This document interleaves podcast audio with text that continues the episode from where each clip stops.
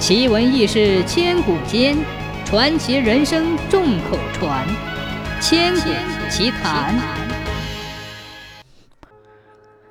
陈平是汉朝的一位谋略家，是刘邦取得天下的得力助手。西汉初年，汉高祖刘邦率大军与匈奴交战，刘邦求胜心切，带领骑兵追击敌军，把大队人马丢在后面。不料刚刚追到平城，便中了匈奴的埋伏。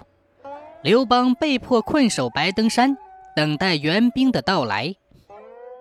然后汉军的后续部队已经被匈奴军队分头阻挡在各要路口，无法前来解围，形势十分危急。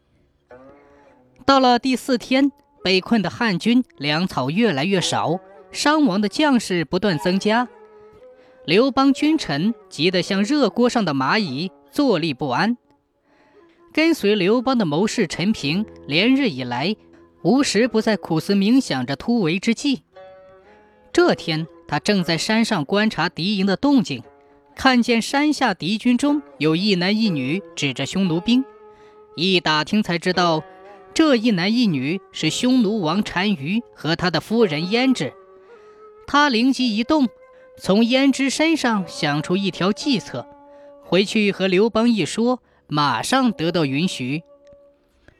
陈平派一名使者，带着金银珠宝和一幅图画，秘密地去见胭脂，是用高价买通了胭脂帐下的小番，得到觐见胭脂的机会。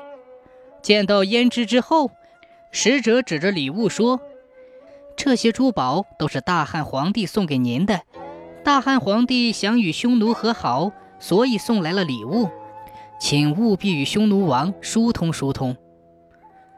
胭脂的心被这份厚礼打动了，全部收下。使者又献上了一幅图画，打开来一看，原来上面画的是一位娇美无比的美女。使者说，大汉皇上怕匈奴王不答应讲和，准备把中原头号的美人献给他，这是他的画像，请您先过目。胭脂接过画像一看，图上的美女就像天仙一般漂亮。她想，如果自己的丈夫得到如此美丽的中原女子，还有心思宠爱自己吗？想到这里，她摇着头说，这用不着，拿回去吧，我请单于退兵就是了。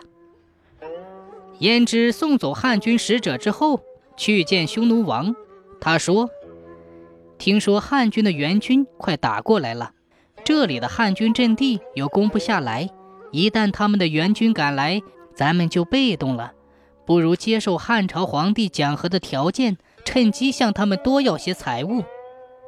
匈奴王经过反复考虑，终于同意了夫人的意见。匈奴让开了一条路，叫汉军退去了。